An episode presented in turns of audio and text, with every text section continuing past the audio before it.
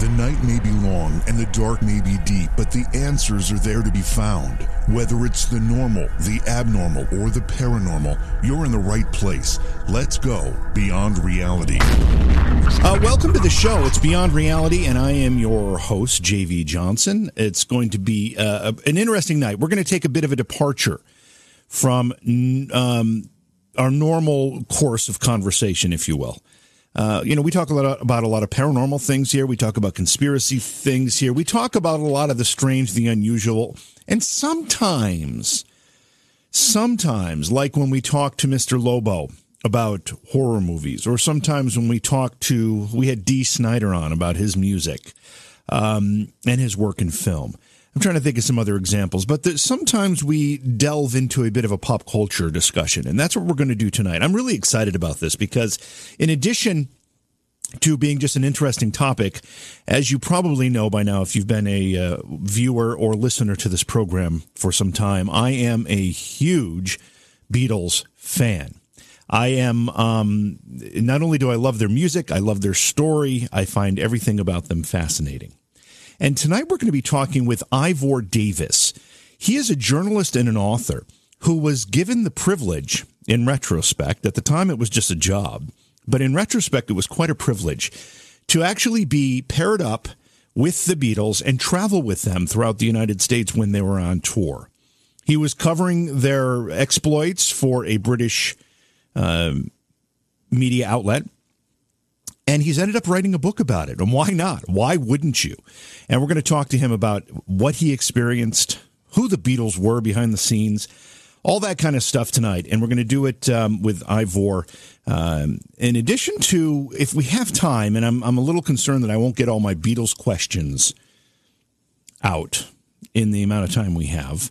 But if I do, and we've got enough time, he's also written about the Manson murders, and we're going to talk about that as well, assuming we have time to do it all. But either way, it's going to be a fantastic discussion, talking with somebody who actually had the unbelievable experience of traveling with the Beatles when they were on tour in America. We do have a Patreon support page. Because of the way we've changed the formats of the program, we are no longer an advertising-driven show, although we do have some advertising. But it's not the bulk of it. I mean, before the program switched formats, and one of the reasons we did switch formats is we were running 21 minutes an hour of breaks. That only leaves 39 minutes to talk.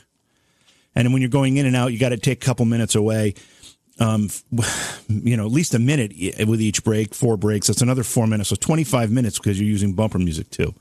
So we've reduced that drastically. So now we have an opportunity for people to support us directly. And the way to do that, if you're listening as a podcast, you'll see a little link in the description, say support this podcast. But if you're watching on YouTube or listening on YouTube, all you have to do is go to Patreon and find Johaw, Johaw. And when you find that, there are a couple different options for you to support the program, and many people have already done that, and we thank every one of you. And as we progress here, we're going to do some special things and special broadcasts just for our Patreon supporters. Please support the program. Go to patreon.com/Johaw. That's Johaw.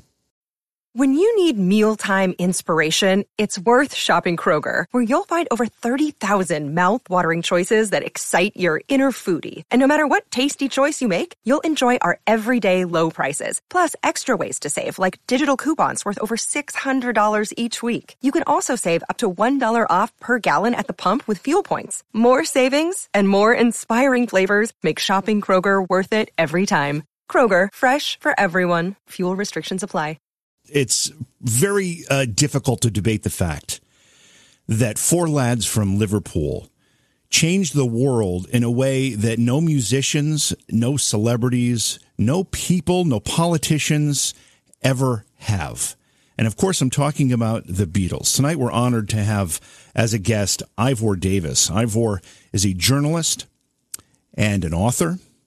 He first came to America in the early 60s. He was appointed the West Coast correspondent for the London Daily Express in 1963. And his first big assignment came in 1964. And that assignment? To hang out, travel with, and get to know John, Paul, George, and Ringo, members of what was at the time a new pop group from Liverpool that some people had heard of called the Beatles. Ivor, welcome to Beyond Reality. It's a real honor to have you here tonight. Well, thank you for inviting me, and it's great to be on, and I hope we're going to have a great chat about everything from the Beatles to maybe Charles Manson. I'm hoping we get to everything, but I'm going to warn you in advance. I am a super fan when it comes to the Beatles, so I have a lot of questions, and I know you've got the answers. You're one of the few people in the world that actually has these answers, so this is really exciting. But before we get too deep, tell us how a reporter, a journalist, a West Coast correspondent for the London Daily Express finds himself traveling with the Fab Four. Well, a lot of it is pure, unadulterated luck, because I was the West Coast correspondent for one of the biggest newspapers in England, and the Beatles were invading America for the very first time. And my newspaper also had made a deal with George Harrison that George Harrison was going to write a column for them. However, George was so busy singing and doing all the things that George does that Muggins Me, happily, was assigned to travel with them, get to know them, write George's column, be his ghostwriter. And that was the beginning of what I say was an incredible ticket to ride. Because don't forget this, JV, that in America, communications back then were not as good as they are today. And the only thing most of us knew about the Beatles was that in February 1964, these four lads showed up on the Ed Sullivan variety show. That was when TV had variety shows. And believe it or not, they had 74 million people tuned into the Beatles on the Ed Sullivan show. And Brian Epstein, their manager, said, "Hey, there's a lot of people out there that want to see these, my Beatles." And off we go in the summer of 64 for a almost six-week tour of America and Canada, and I was lucky enough to be on board their private jet. And to put things in perspective, the Beatles at that point, prior to that Ed Sullivan performance, had become a rather, I guess, big, we'll use the word, hit in England. They were known, they were popular, but really making it in the United States was something that every music act, every group saw as the real opportunity or the real goal, and very few did it. Very few were able to cross the pond or come from outside of the United States and be successful in America. So the Beatles really didn't know what was going to happen, did they? Well, you're absolutely right, because Brian Epstein, their manager, the guy that took them from scruffy, swearing, smoking guys to these likable lads, Brian Epstein, he knew that most of the rock stars that came over from England to America, Tommy Steele, I don't think too many of your listeners have heard of him. But many of the rock stars of England came to America and they absolutely nosedived. So Brian was terrified and excited. And guess what? The Beatles did rather well. There is, if I understand the history of it well enough, there were some what would be considered, I guess not bootleg, but I guess independent record companies that may have been distributing a few of the Beatles songs. There were some imports, I guess, that were hard to get a hold of, but you might be able to find one or two. So there was a bit of a subculture that started to become familiar with the Beatles prior to that Ed Sullivan performance, but it was Ed Sullivan that brought them mainstream. Yeah, Ed Sullivan was the make and break program. Because as you pointed out a moment ago, JV, the Beatles had a hard time getting a recording company to pick them up. And they started off with a Chicago company that nobody had ever heard of that basically handled black entertainers. So that wasn't quite the way the likable lads thought they would make it. And in fact, there's a story that not too many people know that Louise Harrison, who was the sister of George Harrison, tried desperately taking records around a few Midwest recording stations, the radio stations, rock and roll stations, to try and get them desperately to play the Beatle music. Well, as soon as they did Ed Sullivan, as soon as they hit America in August 1964, all hell broke loose, and boy, did the Beatles take off. So you got the assignment. The Beatles were coming to tour. You were assigned to travel with them, get to know them, kind of look under their hood a little bit to see what made them tick. Did you meet them at the airport when they arrived, or when did you hook up with them? Well, I was in Los Angeles, and they arrived very, very jet-lagged to San Francisco a few hours before I flew into San Francisco. But I knew something was afoot, because I showed up at the Hilton Hotel in San Francisco. There were about, it was a late afternoon, there were about 3,000 girls outside the hotel. And I had to fight my way through there. Wow. I managed to get up to their floor, because I was booked into the hotel by the Beatles, by Derek Taylor, their press guy. And I met the Beatles, and I must tell you, the welcome that they gave me was not very overwhelming, because they were jet-lagged. And they were watching television. They were watching themselves arrive on television. So they kind of sloughed me off. But then when they realized that I was there for the duration of their tour, we became very good friends. And we hang out with them and all these wonderful things that happened, because the Beatles could not leave their hotel, and they were stuck with guys like me, Arthur Schreiber from Westinghouse. We were their family on the road. So we got to know them pretty well as time continued on the tour. Prior to you being assigned to them, and prior to them coming to America, you obviously, the UK was your home base, but you were in the United States. Did you have an awareness of who these guys were? Well, to be honest with you, vaguely, because don't forget, we didn't have the internet. We couldn't punch in Google and Google Beatles. We couldn't learn about them. I mean, I'd heard these young guys were doing well in Europe. They were doing well in England. They were selling out in England. They were getting crazy crowds at their concerts. But the communication, as I say, was so... it's like about 3% of what it is today. And I knew a bit about them, but I quickly did a bit of research. I made sure to watch them on Ed Sullivan. I saw the screaming and the frenzy of the Beatles, and I thought, well, you know, they could do well, and I think they did well. So you get introduced to the Beatles. You say they were kind of a jet lag. They were watching television. They weren't giving you a real warm reception. What was your first impression of these four guys? Well, I kind of liked them because don't forget, they were sort of rock stars in England, in Europe, and they were pretty kind of low-key.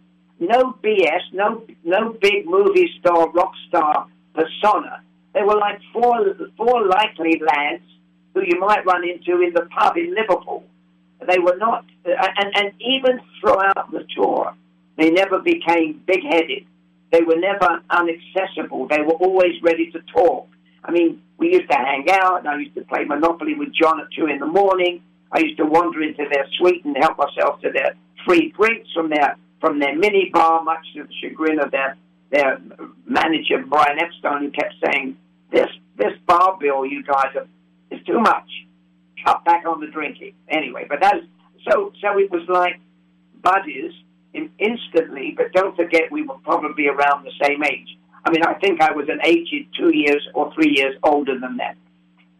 I mean, it's also important to remember that the Beatles at that time were basically kids. I mean, they were very young men, 23, 24, 25, somewhere right in there. Exactly. I'm even younger than that. I mean, they were in their early 20s. They were in America. They were seeing that America was falling down in front of them. And treating them like that they were rock stars, treating them like they were superstars, and they liked it. But at the same time, they were contained to their hotels, and they couldn't go out. That was the only negative that they told me. They would love to have seen more of America, but everywhere we went, whether it was Vegas or New York, whether it was New Orleans, they were trapped in their hotel every hour of the day because it was too risky to step outside. Were you quickly accepted into their, what we'll call their inner circle?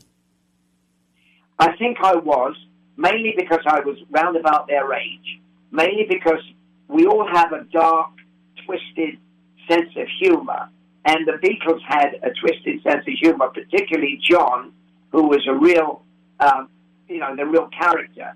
But don't forget the John and the Paul and the Ringo and the George you learnt about, and we all learnt about much later, evolved. They were callow fellows, and they became, became much more mature as they went on. But in those days, they were pretty down to earth.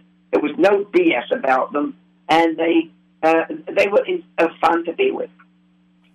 In retrospect, it's easy to look back and say, wow, what a magical time, what a magical moment. And, of course, they're the Beatles. But they weren't really the Beatles at that time. They were still being discovered, especially in America.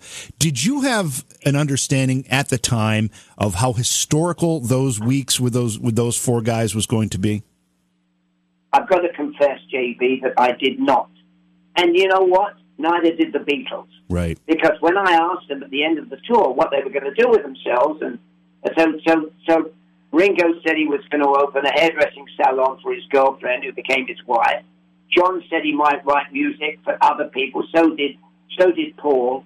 And they had no idea that 55 years later, or thereabouts, that we would be talking about them. They didn't have a clue, because they didn't realize the longevity would go on, and they didn't realize that their reservoir of music that my kids and my grandkids enjoy, and probably many young people that you know enjoy, is still around, is still sung, is being performed by every single recording star, is being played by symphony orchestras. I mean, they didn't realize that. They thought they would last maybe 5 years.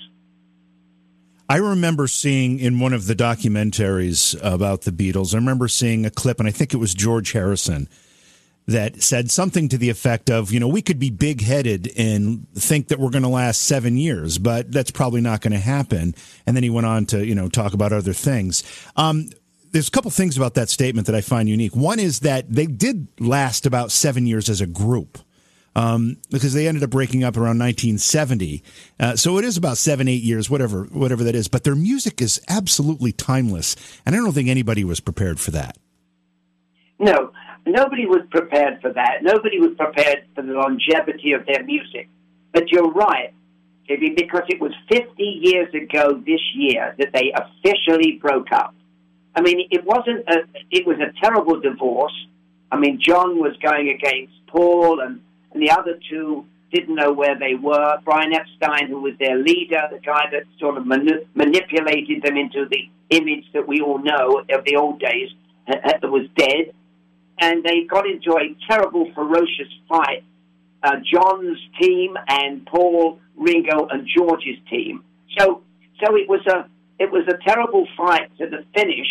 And yet, they were so talented that they've all gone on to perform as individuals. I mean, Ringo is still performing, as I'm sure you know. Yeah. Paul, of course, I saw several months ago, and he packs in 55,000 regularly. He performs for 3 hours and 20 minutes. When I traveled with the Beatles, let me ask you this, J.V., how long do you think they sang for when they did the concerts in San Francisco, in L.A., in New York? What do you think they sang for? I know it wasn't long by today's standards, but how long did they sing for?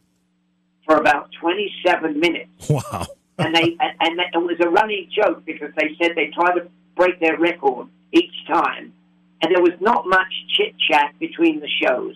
They did 10 songs, and they lasted, and they went, if they actually overdid it, they went for 30 minutes. I mean, you would not pay today a big ticket money to see a group perform for 30 minutes, would you? Probably not. But I also know that the ticket prices back then were significantly less, even if you adjusted from inflation. I've seen current ticket prices going for thousands of dollars. What did they charge for those concerts when you were with them? Well, I'm going to tell you, I'm going to turn the question around, if I may, for a moment, J.V., because when we went to see Paul McCartney, I met a young lady who said she goes to every show and sits in the second row and pays about $1,800 for a ticket. Wow. But then you could get a ticket for $3.50. And the best tickets, I mean, you really wanted the hotshot tickets up front, you could cash out $5.50. Wow. I mean, it's amazing, isn't it? It is quite amazing. And those concerts, now you're traveling with them, they're performing for 27 minutes. Could you hear anything? I mean, could you even tell there was music playing? Well, the answer to that question is no and no. Because the moment they showed up on stage, the girls started screaming, and I couldn't hear. I sat in the front row at every concert so I could make a fast getaway with the Beatles. Because the girls sang and listened, they couldn't hear the song. Now, I must tell you a funny story. I was talking on one of the Beatles clips speeches that I did to a man who said that he remembered now she's a grandmother, but she was a young girl. She went to see the Beatles, I think, in New York, and she said when he picked her up, he took her home. What was the concert like? Oh, it was fantastic. What was the songs and the music like? She said, I couldn't hear a single word. And he said to her, then why was it so great? And she said, because we were breathing the same air. Wow. So there you go.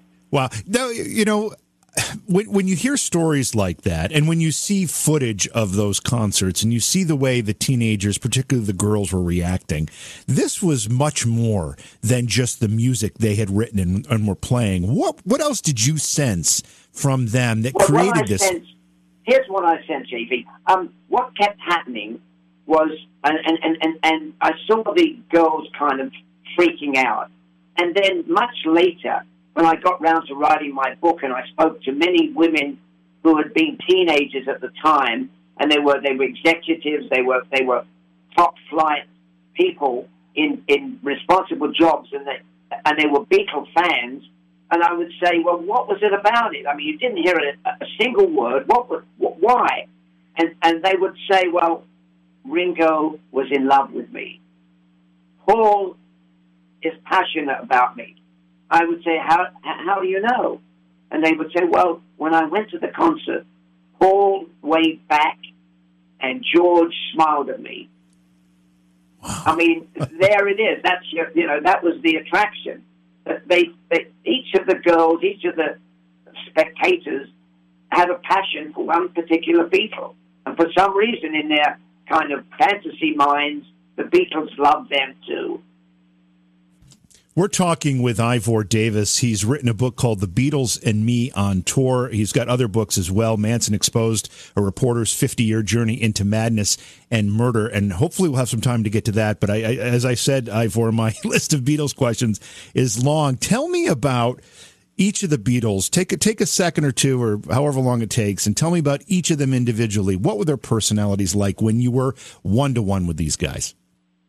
Well, again, I preface my answer with something I told you a moment ago. These were young men. They were not fully formed individuals, so you've got to take that into account. Now, the most provocative, the most fun character was John Lennon. I mean, he was more fully formed than the rest of them. But John was great because he would entertain you when we used to have drinks and rum and cokes late at night, when we went to play Monopoly with him at 2 a.m. I mean, he was an entertainer. I mean, we were in Key West, Florida, and we were watching because we missed a hurricane and we stopped in Key West. And John and I and Derek and a bunch of other people were sitting around in John's bungalow, and he was watching a guy called Fidel Castro, 25 miles away on television, doing a speech for an hour, and when it was finished, John stood up and did an absolutely impeccable imitation of Fidel Castro. And John was like that. I mean, he liked to provoke you, he needed you, he got a kick out of needling you. So he was probably the most entertaining individually of the Beatles. Paul was always I always use the term schmoozer. I mean, Paul was, as he is today, charming. I saw him last year. He is I mean, he was Mr. Smoothie, and he was actually wonderful to get along with. Now, my only problem was with George Harrison, because I was writing his column, and I said to George, tell me what's in your mind, but George slept till 3 in the afternoon, and I had to make up a lot of the stuff, and George got upset that his column under his name was pretty boring, so we had a little bit of an argument. But then I said, wake up in time, talk to me, George, and it improved. And then Ringo was kind of a very callow young man. He played the drums, and I always say, well, you know, he was a very young drummer. And very young drummers are not intellectual. So Ringo was probably the least chatty of the lot. Although, as I said a moment ago, every one of them had a lovely sense of humor. And that's what made it work for us and me. Those personalities, would you agree that individually they were amazing personalities, but the whole was greater than the sum of its parts when they were together?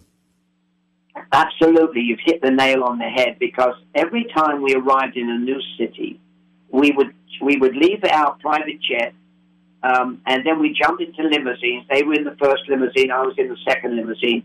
We'd go to a press conference for the local media. And I want to tell you, you can see the press conferences on YouTube. Tune in. When you have a few moments, tune in to the Beatles meeting the press. I mean, they arrive in Toronto, and after 10 minutes they have a press conference, and somebody said, what do you think of the Canadian women, John?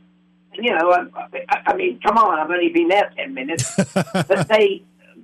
But the amazing thing about the Beatles was that they could finish each other's lines. It was like that wonderful group that most people don't remember called the Marx Brothers, a comedy team. I love the Marx Brothers. I love the Marx Brothers. I love the Marx Brothers, Ivor. I watch Marx Brothers films all of the time. Terrific. You know what I mean. So they were the Marx Brothers with Liverpool accents, because people ask, you know, how do you find America? You make a left turn to Iceland or something like that. You know, I mean, I can't repeat it. But they were very funny, and they were original, and no press conference was the same, although the questions were the same. So they were sharp, they were witty, and they had a sense of humor, which I think saved them from becoming swallowed up by their own egos. We can only imagine being young men at that time, basically having the world at your feet, anything you wanted, and being celebrated everywhere you went. But in private, Ivor, were the Beatles happy? Were they happy at that point in their lives? I think they were happy. I mean, look, here are these young men with healthy libidos, and they're getting these beautiful young women dying to meet them. Miss Albuquerque or Miss whatever, you know, Miss Los Angeles or wherever they were. They had a whole flotilla of young women coming in and sort of gasping to be in their presence, to breathe their air. And so they were having fun, you know, and I mean, John was married. The others were not married. And so when the beautiful young ladies came wandering through their suites and wanted to hold their hand or do more, the boys were quite happy to provide them with whatever they needed. Did they... We've seen footage, we've seen testimony, we've seen interviews of the Beatles later on, and of course, as you mentioned, Ivor, the breakup was ugly. But did they get along in those early days? Were they friends? Well, they did. I mean, they were all in the same boat. And I must tell you, on that first American tour, I never saw them arguing. I never saw them any spats. Because they were in the same boat together, and they knew that they had to row in the same direction. I mean, that's not a great parallel, but you get the feeling, sure. Get the impression. So they knew that they were, and this was a dream. They all wanted to come. They all admired America. They all wanted to come to America. They just I mean, it was a threat for them. And so the only thing, as I said a few minutes ago, was that John said to me, I wish I'd been able to step outside the hotel in Las Vegas, or I wish, you know, I wanted to go and see where John Kennedy had been assassinated when they were in Dallas. But Brian Epstein said, no, it's the wrong image. We want you to be footloose and fancy free and not get too serious with anyone. So they were young men who were bowled over by America, but it was a rather restricted view of America. I mean, we went, and I'll tell you, as I said, JV, we went from private jet. We landed in private airports, not the main airport. There was always the limousines there. We got a motorcycle escort to the hotel. The hotel was besieged by young women. The Beatles had to fight their way through there. They went to their rooms. They had guards on board because the girls did all sorts of very clever ways to try and get to meet the Beatles. And they were trapped in their hotel. So they would love to have gone out, but it didn't quite work that way. So it was America, but it was a restricted America. And since then, of course, as you know and as the world knows, they'd come and gone to America. John lived in New York, of course, as you know, and now today Ringo lives in L.A. Paul spends a lot of time in L.A. and has homes in other places. So in that period, back in the 60s, when they first came, they loved America, and America loved them, and the movie stars loved them, and everybody wanted to hold their hand. You just obviously, we're going to be talking about John Lennon a lot tonight, and it just occurred to me that John Lennon was 40 years old when he was killed, and that we're in the 40th anniversary of his death. It's been 40 years since John Lennon was shot. Yeah, you know, when I heard of his death, of course, you can't believe it. But then, having lived in America, having been a journalist who covered the big stories of John Kennedy assassination, I happened to be tragically in the kitchen when Bobby Kennedy got killed. You know, living in America, as we all know, people do get killed. People who do, you know, who have no control over what happens to them. And what happened to John, it was like, oh, a horrible, sick feeling of déjà vu, because these things happen. They happen everywhere, but they seem to happen a lot in America. And as a journalist, I've covered a lot of some assassinations. So the death of Lennon, you wonder if John had been alive today, how would things be different? But as you said, his life was cut short at such a young age, really, for such a talented songwriter, performer as Lennon. It was and is a tragedy. It really is, and it's still a day that many people, people always say everyone remembers where they were when they heard the news of JFK being shot. I think there's a lot of people that feel similarly about when John Lennon was shot. Did the Beatles during those days when you were traveling with them have any, idols of their own that they were looking to meet while they were in America? Yes, I mean, first of all, I think the main person that they wanted to meet in America was Elvis Presley. And I was fortunate enough in 1965 to go with the Beatles to meet Elvis Presley. So they finally got to meet him. You know, in 1964, Brian Epstein, the manager of the Beatles, and Colonel Tom Parker, the manager of Elvis Presley, were trying to bring the boys together. But it never happened. Elvis was making movies. The Beatles were on tour. And finally, in August of 1965, I got a call to say, we're going to see Elvis. And I knew it was being planned.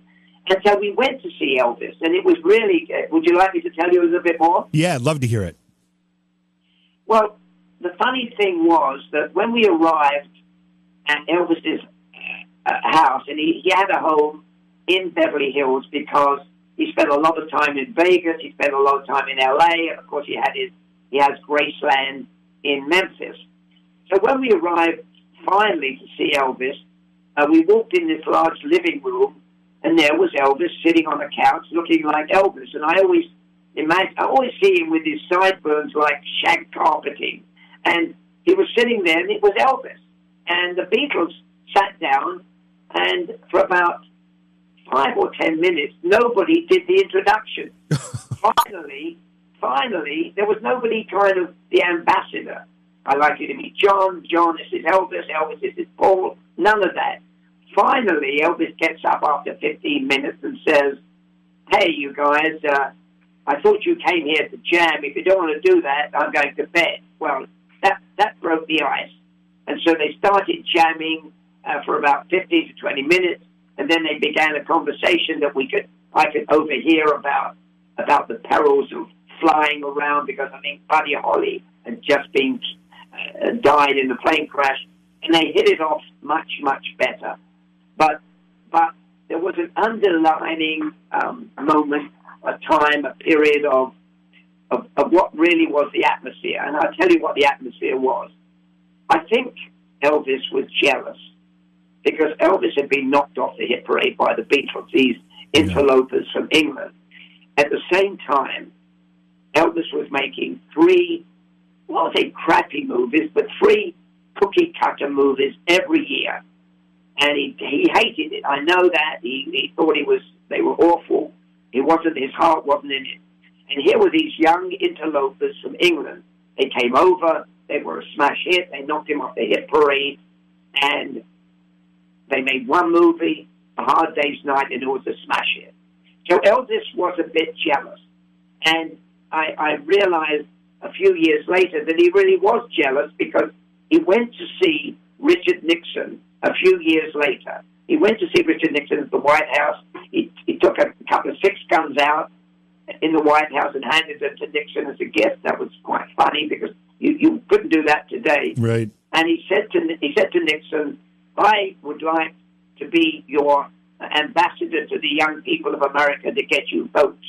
And he said, and this is where the Beatles were upset, he said, "Those Beatles," he said, "they earn and take all the money from America. They go back to England with the money they earned in America and they badmouth America." Well, that wasn't true.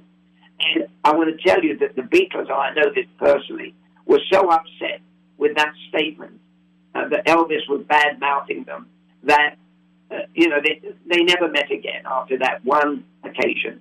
So Elvis was jealous. Of course, he had reason to be jealous.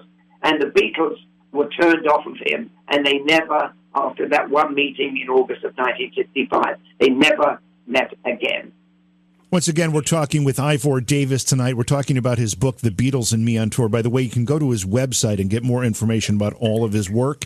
It's ivordavisbooks.com. Brian Epstein, Ivor, he is credited to have created what we know as the Beatles. He saw them, as you said, they were a bit of kind of ruffians at the time. Leather jackets, smoking and greased back hair and the whole thing. Was he a genius? How did he capture this lightning in a bottle? Well, in a way, he was a genius because what he did was he took a sort of greasy rock and roll group, as you pointed out, with a leather jacket. I mean, they would perform on stage, they would smoke, they would swear, and they would do other things that were not really professional. And he cleaned up the act, and he put them into these very tight suits with no pockets, and he made sure that they had the same haircuts. And if you remember, and those of us who've seen the footage, and I saw it there, and we've seen the footage, at the end of each concert, they would bow kind of elegantly instead of wander off stage. So he really polished the act. And he was a taskmaster, because if any of them did things wrong during a concert, Brian read them the riot act backstage, believe me. I mean, even when at press conferences, if John had his hands in his pockets when he was talking to somebody, Brian would tell him off. So Brian was very, very good in turning them into a saleable commodity. I mean, I always loved the story when I asked somebody on the tour, what's the big deal between the Beatles and the Rolling Stones, who are still going strong? And they said, well, the Beatles' image is one that's that kids would take home to meet their parents with great joy because they were clean-cut guys. But if you took the Rolling Stones home, they would burn the house down. So, you know, that was the image difference. And Brian was terrific on that. He was a taskmaster. He read them the riot act. But strangely enough, where he fell down was that he didn't have a clue about merchandising. He gave away the Beatles merchandising because he thought it was nothing. And neither did the Beatles think merchandising was worth pursuing. I remember buying a Beatle wig for about $1.50, showing it to John. He was so upset at the trash that he went to the window of the hotel and he threw it away, threw it out the window. So that was the way merchandising in those days was viewed, as a kind of a rather rough, not very classy way to make money. And look at the money they made. Look at it today. I mean, it's a well of money, isn't it? It's a fountain of fortune. I'm trying to imagine Brian Epstein talking to John Lennon and convincing John Lennon that he had to do things a certain way, because from what I know, and you probably know way better than I, Ivor, John Lennon was a bit of a free spirit. How did he get him to comply? Well, you're absolutely right. I mean, John always resented the fact that a lot of his freedom, his avant-gardeness, if you like, of doing your own thing, was constricted by Brian's way of saying, this is the way you should do it, boys. This is the way you behave in public. You know, you don't fart and you don't smoke and you don't swear. You have to be clean it up, because these are young people that are coming to see you, young people, destroy the image of these sort of hard rock and rollers, the ones that I forget what the thing is where they shoot to smash guitars and that sort of stuff. I mean, the Beatles, you do not do this. You behave like gentlemen when you're on stage, and this is the way you've got to be. And John, who was the rebel of the group, just resented it like crazy and would have big rows with Brian. He and Brian had a kind of a hot-cold relationship of the lot, I would say, because John would challenge his leadership, excuse me, publicly and privately, and Brian and he often went at it, not publicly, but I know privately they had big arguments. Now, Brian, for those of you who are not that familiar with the Beatles story, died of it was a drug overdose, wasn't it, Ivor? And it was only a few years later. Yeah, it was a drug overdose. I mean, Brian was into drugs. Brian would disappear. He often took drugs. He drank, which is not a very good combination, as anybody knows today. And Brian would go into rehab. And treat his rehab like a hotel, because after 3 days he said, well, I've had enough of this, I'm leaving. So he checked out. So Brian was first of all, Brian, you've got to understand, was gay at the time in England when if you were gay, you could get arrested for being gay. So that was his big secret. I mean, we all knew it on the trip.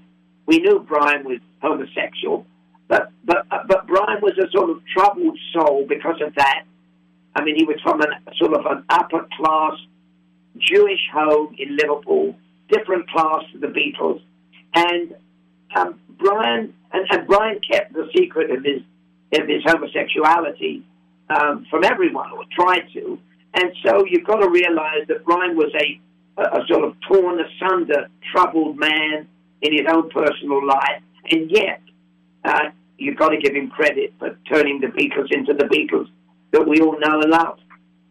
The first film the Beatles made, A Hard Day's Night, critically acclaimed, a terrific movie. It's a real classic, not just of filmmaking, but of a snapshot of pop culture.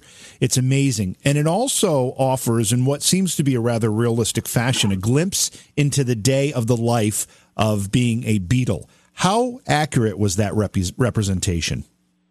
Well, I can tell you that it was absolutely spot on. There wasn't much exaggeration. And the amazing thing, JP, is that if you and I can sit down and watch A Hard Day's Night today, and we can still enjoy it. That's it was right. Their first movie. It was beautifully shot, and it was really typical of the way things were. Screaming fans, chasing them through the streets, invading their privacy, and all that sort of stuff, but done with a kind of jocular amusement by the director. And that was a film that was a huge hit. And then as they, they did a second movie called Help, which is a bit more manufactured, a little less enjoyable. But you know what? The Beatles did not like making movies. So when they had a three-picture deal with Hollywood United Artists to make three movies, and those of you that remember The Yellow Submarine can remember that the Beatles were not in the film. Right. It was animated Beatles. And the funny thing was, the Beatles had a contract to make three movies. Yellow Submarine was their third movie, but they had to show up. And they show up for 30 seconds at the end of the film, and they say, we have fulfilled our obligations to the film studio, we're out of here. And that was a funny thing. So next time you see Yellow Submarine, which is a wonderful animated film, look for the Beatles for 30 seconds at the end. Yeah, and that film won some awards, if I remember correctly, as well, didn't it? Did it even win? It did. Did it win an Academy Award for something? I don't remember. I don't think it won an Academy Award. It might have been nominated, but It was again. The amazing thing is, JB, that you can watch Help, you can watch A Hard Day's Night, and you can watch Yellow Submarine, as I have in the last 3 or 4 years, and you can enjoy it. It still holds up. Many old films, 50 years or whatever, kind of lose their appeal.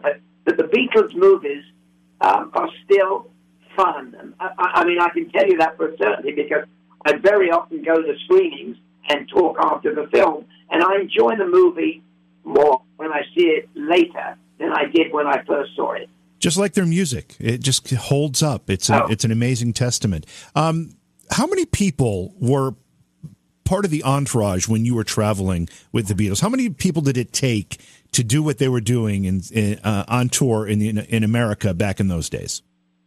Well, here's what happened. I mean, this is hard to believe. First of all, the recording, the microphones, the sound systems were terrible, and yet they had Mal Evans and Neil Aspinall, two road managers only for this. Now, I must tell you the story because I knew Neil and I knew Mal, and they were nice guys, and they started out with the Beatles in the early days, and the Beatles were very loyal to the Beatles and vice versa. So they had two people running their road show. Amazing. When I spoke to Paul McCartney 6 months ago at San Diego at Petco Stadium, where he was doing a concert in front of 55,000 people, and he performed non-stop for 3 hours and 10 minutes. Before the show, I went back to see him and chat to him.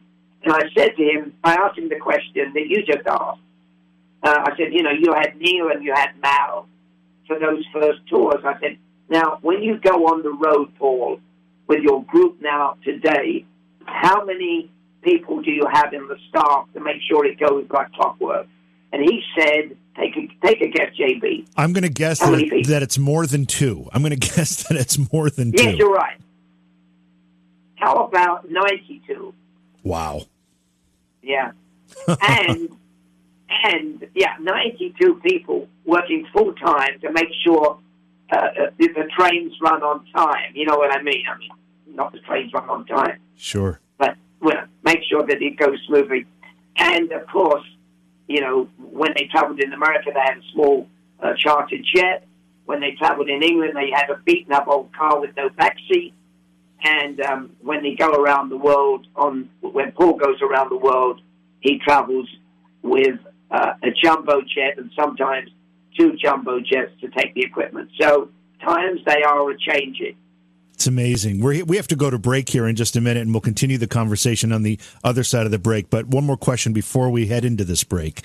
Did those days of traveling with the Beatles change your life, Ivor? Well, you know, strangely enough, I'd like to say they did, but they didn't, and I'll tell you why. I was a journalist working for a big London newspaper, and as soon as I got back to LA, where I was headquartered, where my bureau was, the next day was the Warren Commission report. So yesterday was the Beatles' goodbye in New York. The next day I was thrown straight into the Warren Commission report. And, you know, you just go on. When you work for a daily newspaper, you don't get a chance to smell the roses because there's always a big story coming up next. So I regret that, and that's why it took me 48 years or so to write a bloody book about my travels. There it is. We're talking with Ivor Davis tonight. His book is called The Beatles and Me on Tour. He's got other books also to his credit. You can get more information about all of that at his website, which is ivordavisbooks.com. Ivor, you were with them, and they were prisoners throughout that part of 1964 as they were traveling around the United States. That song was recorded, I think, in June of 65. You must have had an opportunity to overhear maybe all of them, but John and Paul particularly, writing some music because they probably didn't have much else they could do because they couldn't leave their rooms. Did you have that opportunity to hear them writing anything?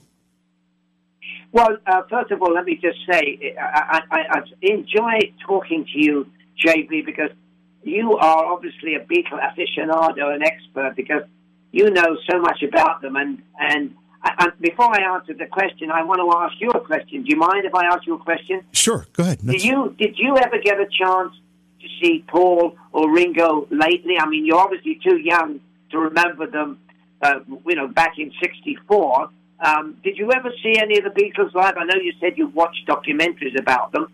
I saw Paul McCartney in Philadelphia, and I don't remember exactly what year it was, but it was sometime in the early 90s, maybe 94. I'm not sure when he was on tour. I actually was going through some boxes the other day, moving things around in my studio, and I came across the program from that tour. But that was the only time I've had an opportunity. I almost went and saw Ringo Starr and his all-star band. They played rather close to me because I'm in upstate New York. But yeah. I had a conflict on the date, so I couldn't catch that show. But yeah, just the one Paul McCartney show. Yeah, I mean, were you impressed with Paul, and did he do his 2-3 hour show? Yes, he absolutely did, and I was very, very impressed by Paul. And in fact, the funny thing about it is I remember at that time thinking, "Wow, Paul is what was the age? Maybe close to 60. I'm not exactly sure what it was. And he's performing like he's a 24-year-old Beatle again." It sounded great, looked great, performed forever, never left the stage. And to think that he's still doing that is just almost impossible to believe. Well, that is amazing. And I'll tell you this, Ringo does a terrific job, but Ringo, of course, has support.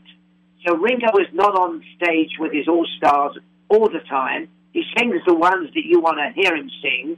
And Yellow Submarine and stuff like that. But then he steps off the stage and lets other younger talent do their thing. And then he comes back on. So Ringo's longevity is quite clever.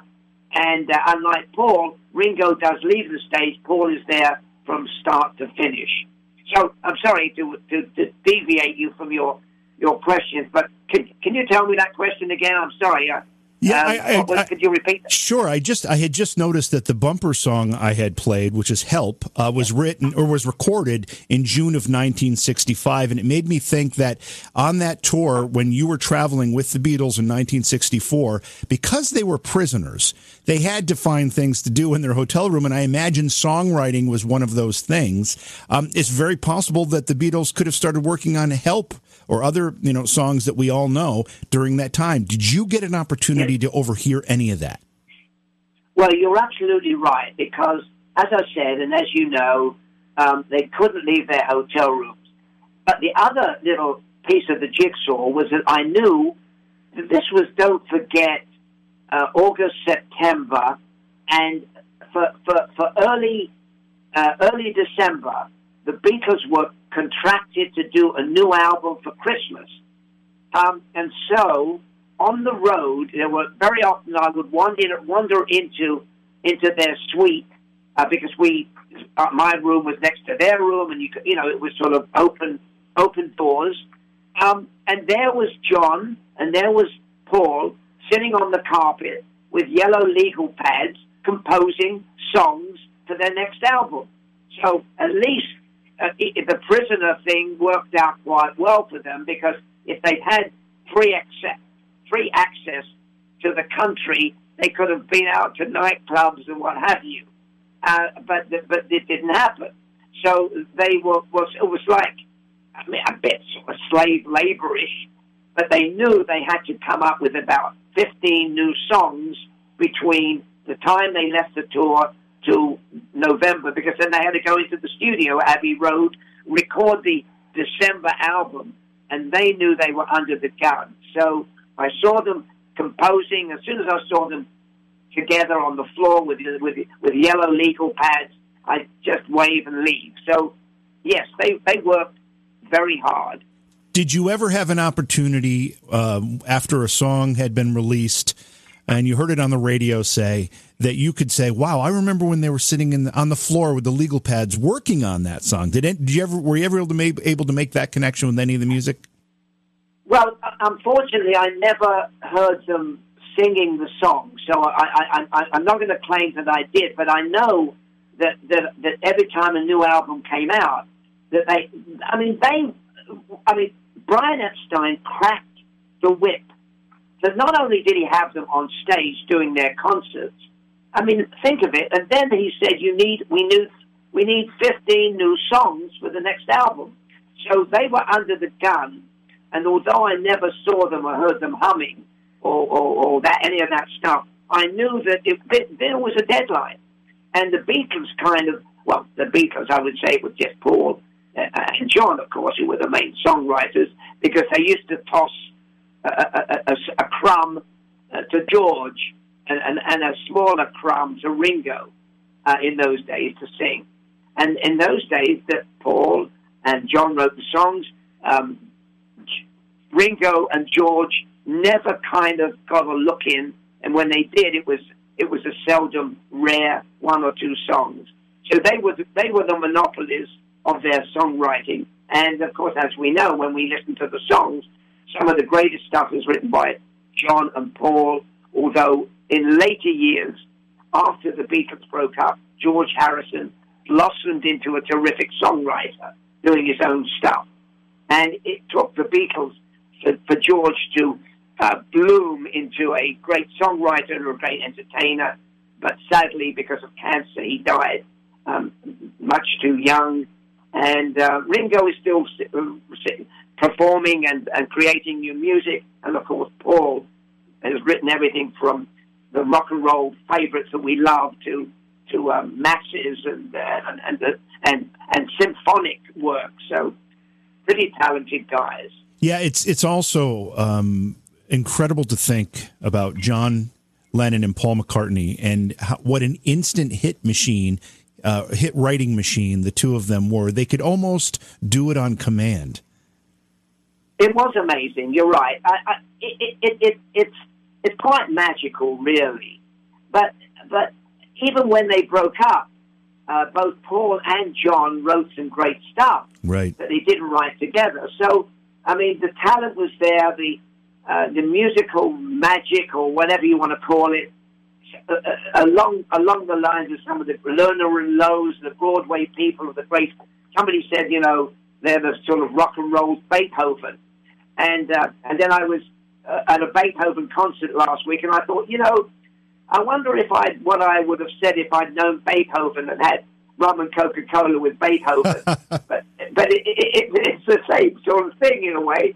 I had rum and coke with Lennon and McCartney. So Come back and talk to me in 100 years, and maybe we'll talk about it. So you've got to share your experience of hanging out, whether it's in a hotel room or wherever it happens to be, and having drinks with the Beatles. How were they as drinking partners? Well, I mean, they loved to drink. I mean, they drank rum and Coca-Cola, which, to be honest with you, is not my choice of drink. You know, it was kind of sweet, and they liked it. And you know, they would sometimes have a beer. They'd try and order English food at the hotel, and usually it came back pretty awful. But you know, believe it or not, they were not great connoisseurs of wine, and they were not into fine dining. I mean, right now, Paul, I'm sure is a health food fanatic. But then you've got to realize these kids, these are sort of semi-working class kids who were not gourmands, if you like. They weren't. They didn't say, "Let's go to the top restaurant in town." No, they would have fish and chips, and they'd have the basic food. You know, because they grew up with basic food. This is what they liked, and of course, today, as you mature, as all of us mature, I mean, I grew up like the Beatles, same kind of working-class background, and my food desires back then was very basic. Now I like better food, and so do the Beatles. Do you have a fact or a short story that you can share with us that maybe no one has ever heard, something that you had a personal experience with that you can share with us that might be new to us? Well, there are a couple of stories. I mean, one of them was the night that we. I should preface this story with a bit of background. Everybody in Hollywood wanted to meet the Beatles: Liberace, Dylan, Joan Baez, Jane Mansfield. Now, Jane Mansfield in those days was one of the sex symbols of Hollywood. So she managed to connive a meeting with the Beatles, and John took a fancy to her. So she said, "Come with us to, my friend Johnny Rivers is performing at a restaurant, a nightclub on Sunset Boulevard called the Whiskey A Go-Go. You know, you'll love him. He's great." Paul went off with a girlfriend. John and George and Ringo and I and a couple of other colleagues on the media went along to the Whiskey A Go-Go. Well, with Jane Mansfield. Now, Jane Mansfield was not only did she expose a lot of flesh, she exposed a lot of publicity. And she knew the Beatles were a way to get some publicity. So we show up at the Whiskey A Go-Go. The place is packed. The Beatles get trapped into a banquet, a big table for Johnny Rivers' performance. And they are very upset because the paparazzi has come in there. They're taking their pictures. They're sticking the cameras up their noses, and they're getting more and more angry, and George is having too much to drink. And finally, before the big show starts, a photographer is asked by George in no mean words. I mean, George was quite... I don't want to be too foul-mouthed, but George could be foul-mouthed when he wanted to. He told the photographer, "Would you please leave?" He actually used stronger language than that. The photographer then stuck the camera under George's nose, flashed it, because in those days they used to have big flashes. George was so upset and had a few to drink, he picked up his drink and he threw it at the photographer, but it missed the photographer and it hit another actress who happened to be there. Everybody started screaming. Bedlam broke loose. We watched this charade unfold, and within seconds, Jane Mansfield, John Lennon, Ringo, they were gone. They were out the door, embarrassed and awful. Then the next day, as we left Los Angeles, somebody gave George a picture of him throwing a drink at the photographer. And did Brian Epstein read George the Riot Act? I mean, this is not the way you behave with the media. So that was an embarrassing story that not too many people know about, but I was there watching this whole charade unfold, and there was Jane Mansfield loving every minute of it. Did you ever witness any of these girls primarily making extraordinary efforts to try to get into the Beatles' hotel rooms? Yes. Oh, yes. I mean, it happened all the time. I mean, what would happen was, for example, because I had an English accent and I didn't look like a Beatle, mothers would approach me with all sorts of wonderful offers, with a little conditional reminder saying, well, I could do something for you if you could do something for me, like my daughter, her life's ambition is to meet the Beatles. Well, after the first thing that happened, I knew it was a no-win situation, and so I would turn them over to the road managers. But the girls did want to get in to see the Beatles, and whatever happened, and things did happen. I mean, there's no doubt. But they sort of kept it under wraps. Now, in today's world of Internet and Instagram and all the rest of it, and, of course, in those days we didn't have our iPhone cameras, we knew that if we reported on Miss Winnipeg getting into hot water with one of the Beatles, that Brian Epstein would then say, Mr. Davis, thank you for joining us. There's no room on our plane. So we were very protective of the boys, I must say, because we liked them and they became members of the family. So some of that stuff went on. Quite a bit of that stuff went on. But we did make a big deal about it. I mean, this is why they call them groupies, isn't it? Exactly. Ivor, when did you write The Beatles and Me on Tour before we continue with the conversation here? When was it written and when did you release it? I wrote it 50 years after I was on tour with the Beatles, and it was in 1964 I was on tour. So it was about 5 years ago I wrote The Beatles and Me on Tour. But a few months ago I wrote the book you just mentioned, which is Manson Exposed, the reporter's 50-year journey into madness and murder. And as you pointed out, and as you played Helter Skelter, I was stunned because the Beatles were prominent in this awful murder case. One of the most sensational murder cases involved the Beatles. And if there's time, I'd like to tell you how it happened and what my reaction was when I realized that Charles Manson, who was convicted of the murders 50 years ago last summer, used the Beatle music and their songs to brainwash his band of killers, claiming that the Beatles were sending him messages. I mean, it beggars belief. It's unbelievable, and yet I was in court, and I covered the murder trial, and I covered the Manson case, and when I heard this, I just thought, the world has gone mad. It's hard to imagine your decade, the 1960s. You traveled with the Beatles. You covered the Warren Report. You were on site when Robert F. Kennedy was assassinated, and then you covered the Manson trial. I mean, those years, there's so much history packed in to just a few short years there, and you were there for all of it. Well, yes, I was.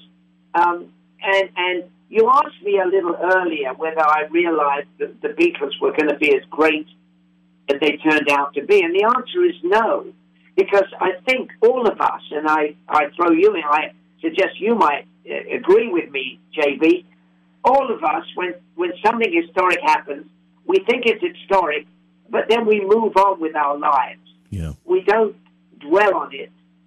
We think this is history, but tomorrow comes tomorrow. So all those things happened to me, and I covered them. And as I said, and as you noted, I went on to another story. But when the Manson case came up, I couldn't believe what I was hearing because I got very involved in the Manson murders from day one.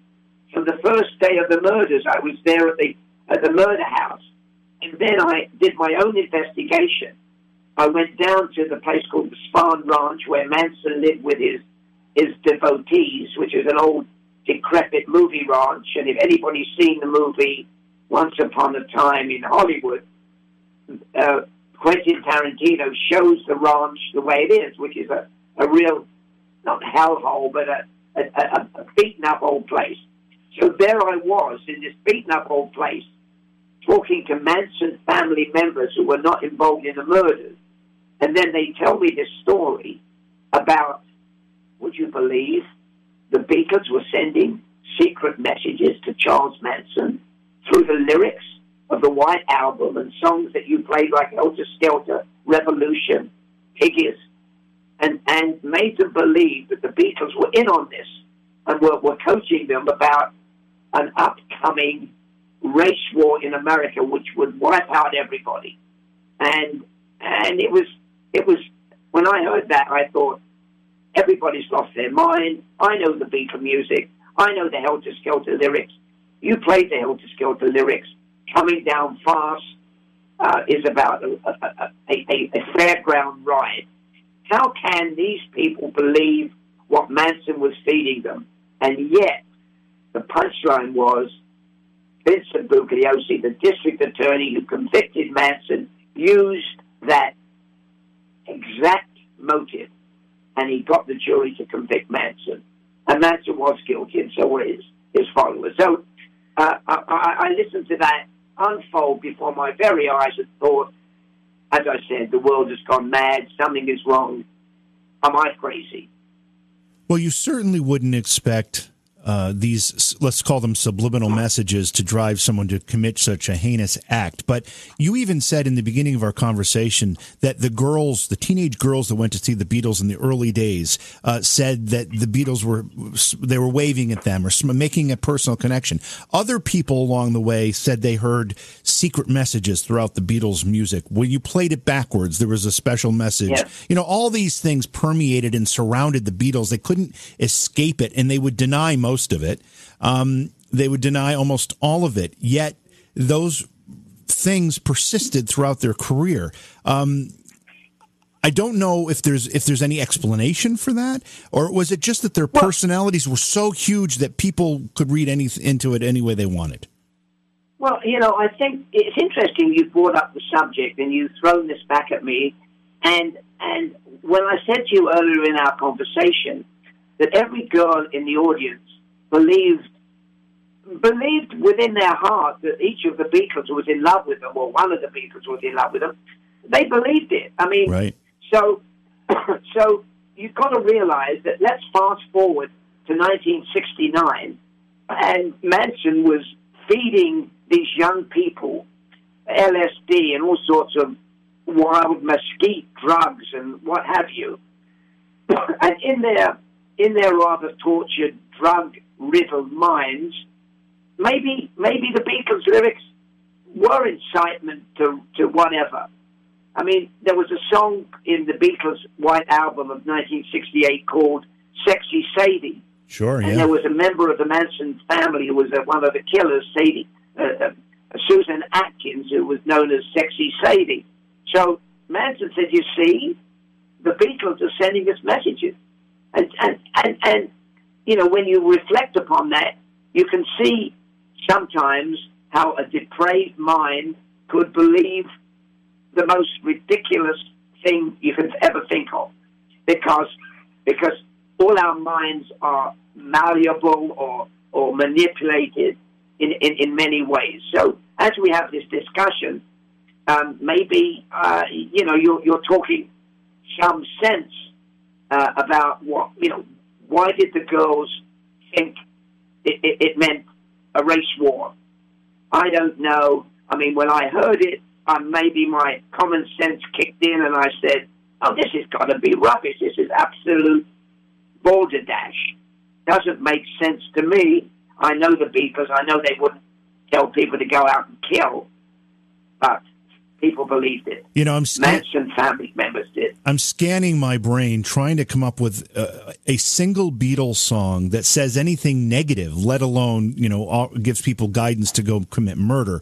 You know, the Beatles, if they were known for one thing, you know, All You Need Is Love is kind of the, I think, the anthem for what the Beatles stood for in the late 60s. And, you know, so it is a real perversion of what they were doing, because I can't think of a single Beatles lyric that is in any way anything other than inspiring. Well, yes. I mean, I look at it from that point of view. And some of the, if you look at the songs and listen to the lyrics, and I've listened to Helter Skelter many times and say, well, is there a gem of what, of suggested murder? But as I say, when you have a mind which is bent by a huge amount of drugs, you're going to believe anything. I mean, LSD was handed out by Manson to the girls at the Spahn movie ranch every day with all these other drugs.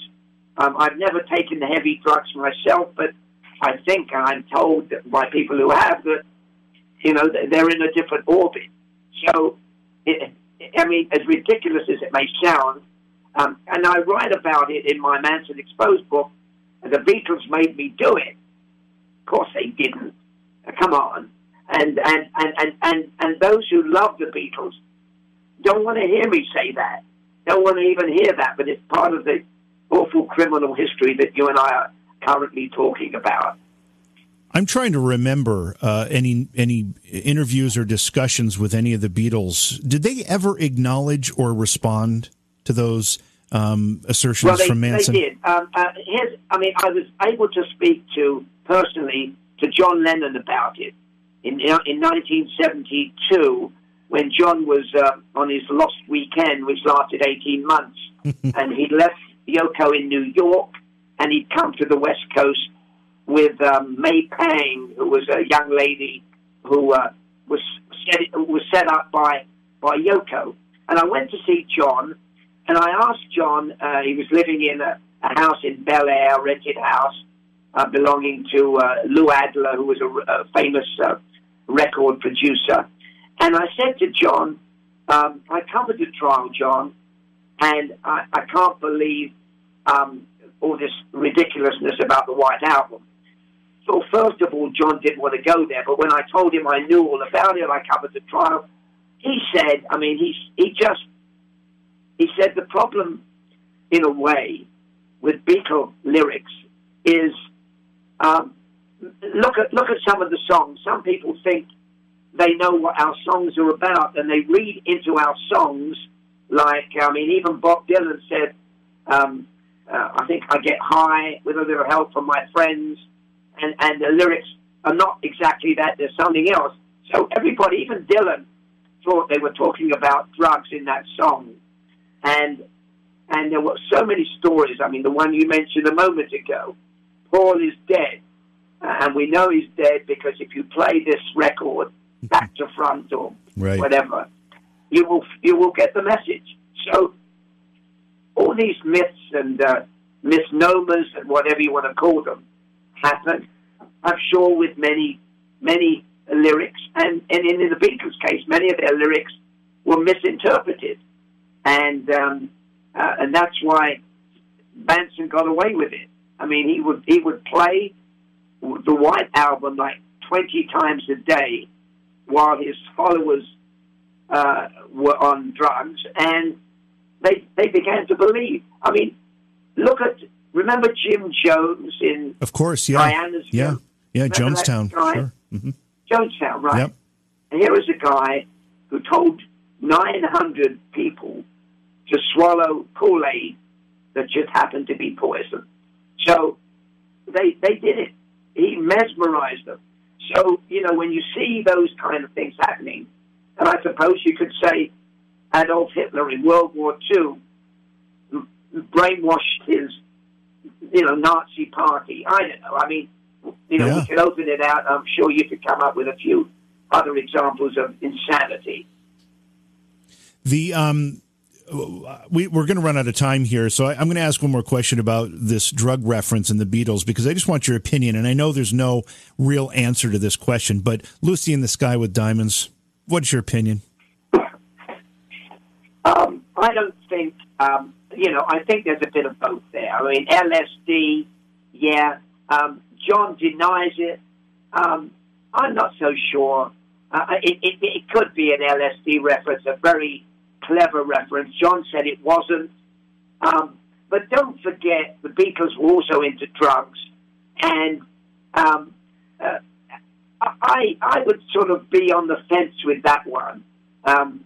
Lucy in the Sky with Diamonds could be LSD, could not. What do you think? I lean toward thinking it probably was a clever way of John Lennon incorporating it into a song, but I can also understand why he'd deny it. And I will also say that the first song I played for bumper music for our conversation tonight was the song Dr. Robert, that was written after the I think it was a dentist who supplied the Beatles unknowingly to them with their first hit of LSD. Yes, he did. He did. I mean, they went to a dinner party, as you know, I'm sure. And as dessert, the dentist, I think it was George's dentist, impregnated their coffee or their after-dinner drink with LSD. And they kind of went a bit crazy. And then, of course, as you know, Paul makes no big secret of the fact that he imbibed LSD. So, I mean, the Beatles were into drugs. I mean, John was very much into drugs. So, who knows? Maybe some of their songs were inspired by drugs. But I know very often, Hey Jude, I remember a music writer on the newspaper I worked for said, hey, her name was Judith. She said, Paul has written this song about me. I did an interview with him 3 months ago, and he's come and written Hey Jude about me. Well, it wasn't. It was about Julian Lennon, about John's son. But so everybody sees a lyric and says, "Hey, J.V., this is my song. He's writing about me. He's writing about Ivor." Probably not. And I think the difference here when it comes to the Beatles is you have to care enough about the music to see those references, even if they're a bit misguided, to think they're writing about you or to think it's something about you. If you don't care about the music, you're not going to even look for those things. And that's really the difference. You've hit the nail on the head perfectly, J.V., and that's exactly it. If you want to adopt it as your theme song, you can do it, and you can find justification. One more question about the Manson story. Bugliosi obviously wrote the book Helter Skelter. It was also turned into a movie, and it was his account of the crime plus the trial. It's come under fire a little bit recently. Are you involved or aware of the controversy, and what are your thoughts on it if you are? Well, here's the situation. I knew Vincent Bugliosi very well indeed because I covered the trial for a year, and I knew him after he wrote the book. The problem with Vince was, number one, he did a fantastic job. He lived the Manson murder case 24 hours a day for nearly a year. At the same time, Vincent was not a modest man. Vincent, in his mind, solved the murder. When I spoke to all the cops that worked hundreds of hours, they said, well, not really. We were there doing a lot of work. So Vince was a dedicated, ego-driven prosecutor, but maybe you needed it. He hated Manson. They were, you could see the sparks fly, but maybe to get somebody convicted, you need to have hostility and hate and all that kind of stuff. So Vincent did an incredible job in getting the conviction, in getting the jury to believe the thesis that the White Album was behind the murders. I mean, come on, that's a pretty large swallow, isn't it, JV? Yeah, it really is. Before I let you go, you also wrote a book for children, didn't you, Ivor? Yes, I did. I wrote a book. I mean, as a slight change of pace, I wrote a book called Ladies and Gentlemen, the Penguins, and it was based on the fact when I was cruising and doing lectures, I went to Argentina, I went to the Falkland Islands, there were a lot of penguins, and they all quacked with an English accent because it's an English island. And I thought, wow, what would happen if the penguins decided to become rock stars? And they did become rock stars, and I got a great illustrator, and, you know, it was kind of a spoof on the Beatles. Their first big hit was I Wanna Hold Your Flipper, and they all appeared. They all went to New York at the Penguins, and they appeared on that terrific variety show in New York called the Ed Pelican Show. So, you know, I had a bit of fun with that, and I'm still having a lot of fun with that. And can I just throw in, because I know we're running out of time, but I'm delighted that my Manson Exposed book is coming out on audio next week on February the 18th. And I haven't heard it yet, but I don't read it, but apparently it's not a bad read. I wrote it, but I hadn't heard it.